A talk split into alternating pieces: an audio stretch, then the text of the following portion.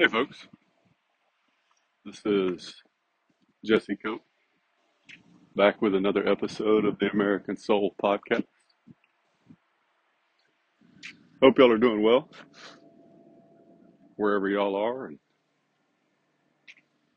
whatever part of the day you're in. Whether you're getting ready in the morning or lunch, conference period, trying to get kids out the door or back in the door, laundry, dishes, driving around, whatever it is. Hope your day is going smoothly. And maybe this gets you through just a little bit of it.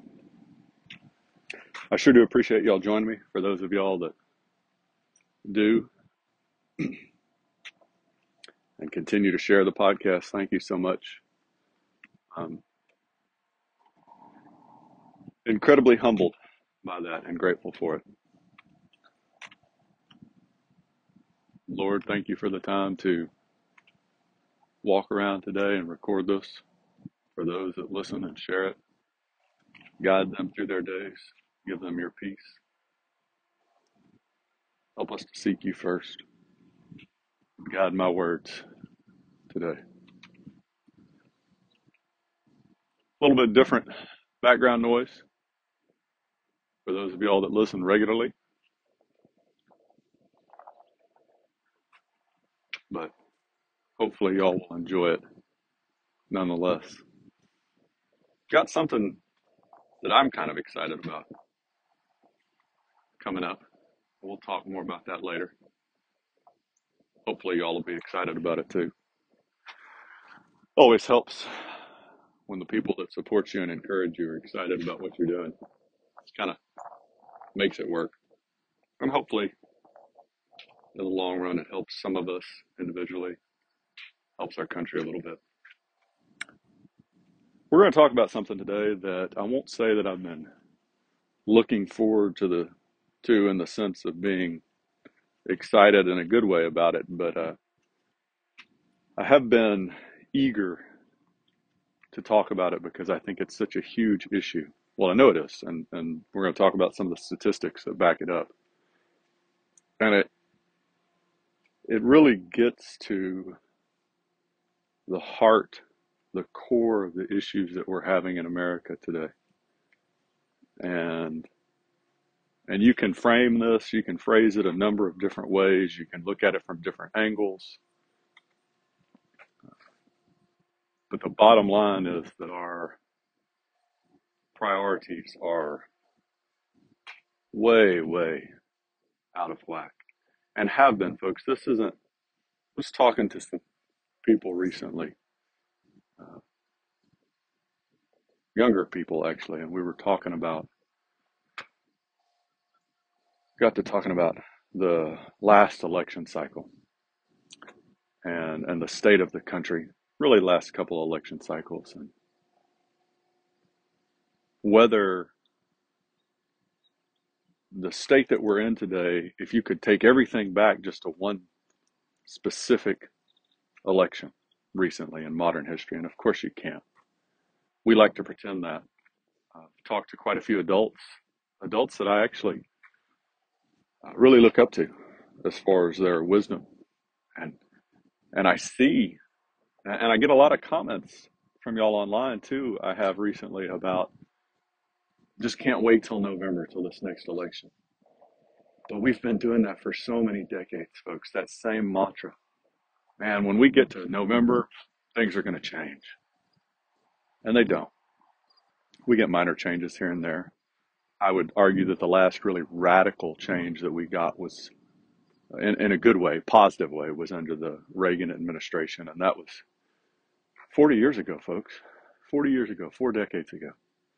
And the reason we got that is because not only did we have a leader that looked to God, looked to what was right and wrong, morality, looked to the history and heritage of our country, first and foremost. We had a people that were willing to follow him. You know, you can have the very best leader in the entire world. But if if we don't, if we are working in that company or in the military or whatever it is, if we're not willing to make that decision to follow them, it does no good. So I went on longer about that, but so what we're going to talk about today is a phenomenon that has been dubbed over the last probably three decades, at least from the reading that I've done, called gray divorce. And there's different age brackets, but typically they're referring to divorce that occurs over age 55 or over age 65. And so the first thing I'm going to do is read a couple little excerpts that I've read before. Well, I've at least read this first one before. And really kind of give us an idea. This is out of the Patriots Bible, phenomenal resource. Uh, goes along with the Founders Bible and the America's God and Country Encyclopedia. This is by the editor, and it's on the Bible and marriage. It's just a couple paragraphs. Our American society has been based upon the belief that the biblical view of a traditional marriage and family is the backbone of a civilized people. The biblical basis for understanding God's intention for marriage is found in Genesis 2:24.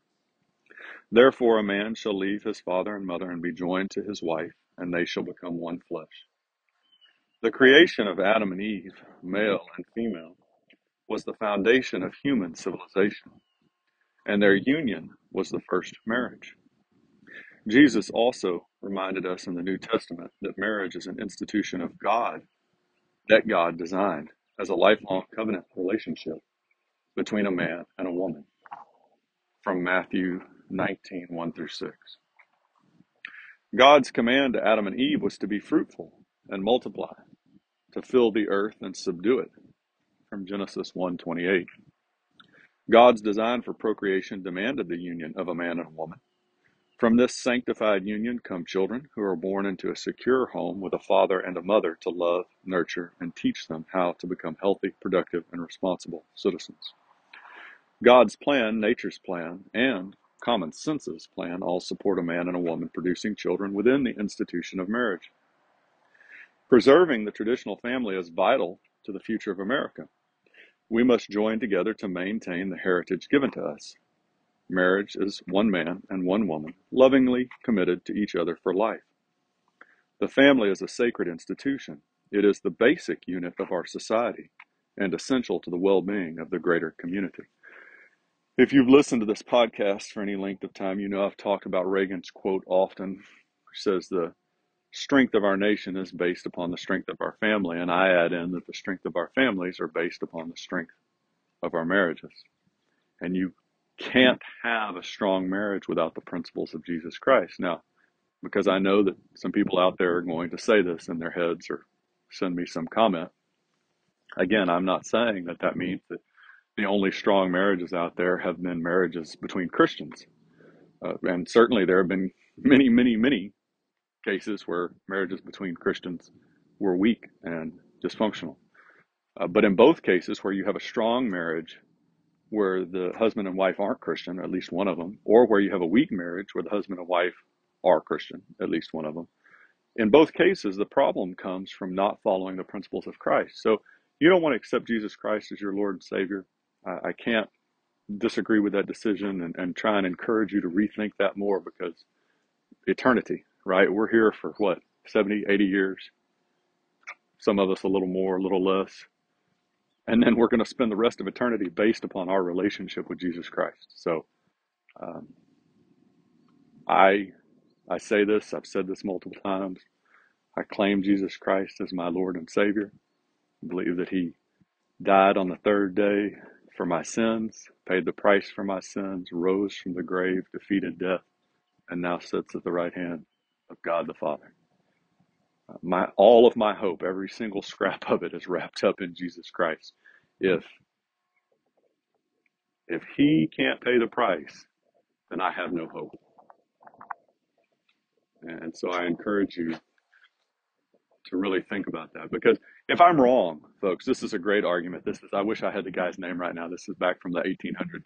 If I'm wrong, and some of y'all that don't believe in Jesus Christ as the Son of God and, and have him as your Lord and Savior, and you're right, then it's no great loss. I tried to live my life a little better, tried to follow the principles laid out in the Bible and take care of the poor, needy, the widow, and the orphan. Imperfectly, yes, but attempted to make the world a little bit better, and that's fine. And then I move on. But if I'm right and you're wrong, then the price is going to be unimaginable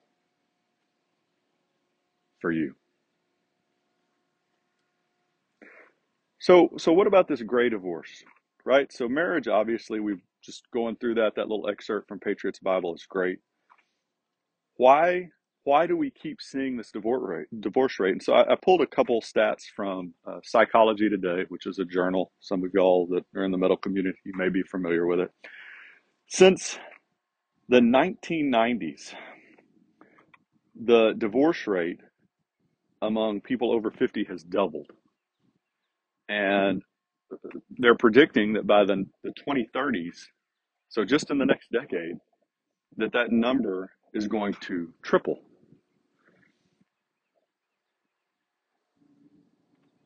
So why why are we seeing this explosion? And and you know the, the divorce rate in general is bad enough. We we all 50% of all first marriages, we've talked about this, get divorced. So one out of every two. Those are atrocious statistics uh, for the husband and wife, first off, for the kids after that, if there are kids produced. But so, so why do we keep seeing this? There's some, this same article lays out some possibilities. Uh, life expectancies increase, so we're living longer. So I guess the argument there is that gives us more time to get irritated with our spouse. Uh, attitudes about marriage as a, as a lifelong institution have shifted. That that's, and we're going to come back to that. Uh, and divorce became more socially acceptable, and women joined the workforce and became more financially independent. And and there's some other issues. Uh, talking about uh, you know this whole self-care movement uh, i need to focus on me i need me time which is there's no polite way for me to say this folks it's just it's it's an absolute load of nonsense and if you if you look at Jesus Christ, yeah, he did go away to pray sometimes, folks. He did. And if that's what we're talking about, you know, if you need time with God, you need time, but that's not what we say. And and if we're honest, for those of y'all listening, uh, which wherever you are across the country, a couple overseas, more than a couple that that's growing too. We have this this idea. Well, I'm going to go spend some time alone. Well, we're not going to spend time with God, though we're going to work out or we're going to listen to our podcast or or you know just veg out for a while or watch a movie or watch some Netflix or whatever it is that we're doing. We're not doing that to grow closer. Every time Jesus went away by himself he went away by himself from a human point of view to draw closer to God. So if that's your me time great. I'm not talking to you right now but if you're one of those, which I have, I'm guilty of myself, where we look at me time as I'm going to go, you know what, I'm going to go hunt for a while. I just need to go sit in this stand. Not, not talking about God. You know, if you go hunting and you sit in that stand and your primary goal is to spend time with God, that's one thing. Again, I'm not talking to you. But if you're sitting out there to get away from your spouse, your wife typically, but wives sometimes to get away from husbands, and and your kids, right? Or, or, the wife, you know, you're going shopping or going to hang out with the girls or whatever, whatever it is that we're doing to get away by ourselves, that's we're not drawing closer to God. So this whole industry of, of self-care that's sprung up, yeah, that's a huge part of it. It's selfishness, right? And and the priorities, it goes back to the priorities. Again and again, folks, if we say that we have God as our number one priority, do we act like that? Do we put his, him as our number one priority? Is he where we spend most of, or at least a good chunk of, our free time? And the answer to that tells you whether God's really your first priority or not, or mine. If our marriage is really our second priority after God, do we spend time accordingly? Or do we use excuses like chasing kids up and down the road? Well, I just can't. I'm so tired. Well, then maybe you don't need to have your kid involved in football and cross country and fall baseball and FFA and 4 H and fall tennis and everything else and band and whatever else is going on, add to that list, and art club and extra Spanish lessons and private tennis or golf lessons and et cetera, et cetera, et cetera. Or maybe every chance you get, you don't need to be going off for your self help time to go fishing or to go shopping or to go to that concert by yourself or with your girlfriends or your male friends. The point is, we, we, we make up all these excuses. We claim that our spouse is so important to us, and yet we don't put any real time and action into learning about them. What are their needs, their desires, their wants? Are we spending time, you know, whatever it is? Are we going for walks? Are we holding hands? Are we sitting there actually talking to one another, emotionally connecting? Are we physically connecting? Right? And not once a month or once a week or when we can squeeze them in, but is that how we schedule our day?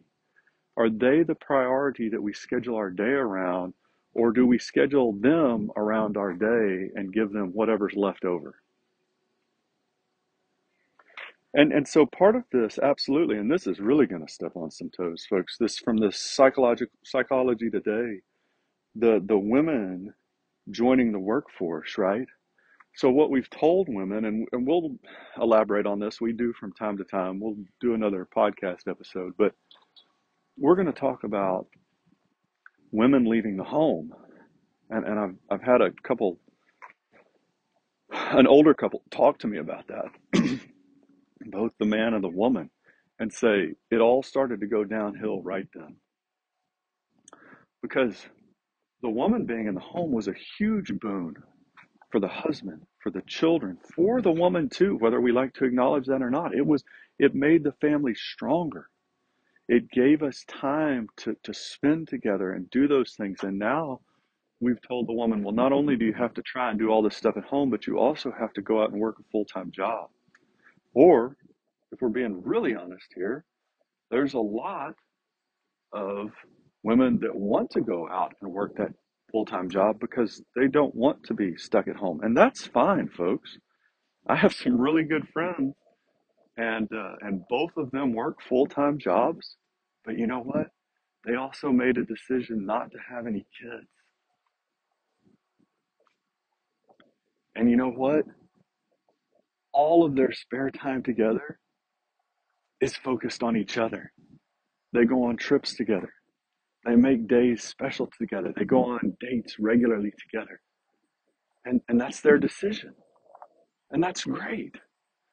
But if we're going to try and build a traditional family, it doesn't work. It doesn't work. And, and a huge part of that problem is men not appreciating that role at home of a woman making a home the laundry, the dishes, the cleaning, the chauffeuring, the nursing, the all the stuff that seems so mundane until you don't have it and the family starts to go completely haywire. And so what's happening is we we reject our spouse. We don't spend any time loving them, meeting their needs on a daily basis, making them a priority, learning about them, growing closer and closer and closer to them. We reject them we do what we want to do, male and mm-hmm. female folks, right? So, mm-hmm. so the male half of that, which I've seen in my life and I've talked about here regularly, is men mm-hmm. making unbelievable money and they're still working 14, 15, 16 hour days when they've got a wife and kids at home. You're not working to provide for your family. You're working because either you don't want to be at home or you have an absolute greed for money. Jordan Peterson, I've talked about him, uh, clinical psychologist here, kind of off, not often, but a few times recently over the last couple months. He made the comment that as you do these studies and you look at it, anything over $60,000 fails to improve the quality of living. I think $60,000 was the mark. He said, So why are we killing ourselves working to get so much over that when it doesn't improve the quality of life? He said they're very minimal. It's, it's, it's, it's almost, it's not even worth talking about. It's so minimal, any improvement. So the men, you know, if we're going to go out and work these horrific hours, we're, we're to blame just like the women that run off and work outside the home. And so we, we and, and then we focus on the kids. We chase them up and down the hall. Guess what, folks? Chase them up and down the hall. Chase them up and down the road. The kids are going to be gone someday. And that's when this is happening. That's what this article is talking about. The kids are gone. And then all of a sudden the spouses realize we don't know each other anymore. Don't really have any interests that we share. Don't really want to spend any time around us. We both have enough money. We both have our own friends. We have our own circles to run in. Let's just go ahead and get divorced. And that has catastrophic consequences, folks. And and if it's a situation that you're in or somebody's in, because I, I have I've had a couple people recently, and you're that one spouse that has put everything in that you know to do, and you've looked to God and prayed to God, and uh, and your spouse has been there's been infidelity, um, and and you know I'm not sure how deep this goes. I'm not a pastor. You need to find one to talk to, whether it's only physical that Jesus was talking about, or whether the emotional infidelity counts as well. You know, the pulling back and and and shutting ourselves off so that there's no intimacy there at all each day. Uh, I- I'm not talking to you. And I know this is going over, folks, and I'm sorry, but this is such a huge deal. We're falling apart. Our, our families are crumbling. And we're crumbling because all the way back to the beginning of the podcast now, because we have our priorities out of line. If we really want strong, a strong nation, we've got to have strong families. And if we really want strong families, we've got to have strong marriages. And if we really want strong marriages, we've got to have a commitment to that spouse, a strong faith, and make them a priority and make God a priority over them. And that's the only way it's going to work, folks. And it can work. It absolutely can work. But we've got to be willing to make that change and do that. Uh, There's probably a lot more to be said here, folks, but I'm going to leave y'all with it. God bless y'all. God bless your families. God bless America. We'll talk to y'all again real soon, folks. Looking forward to it.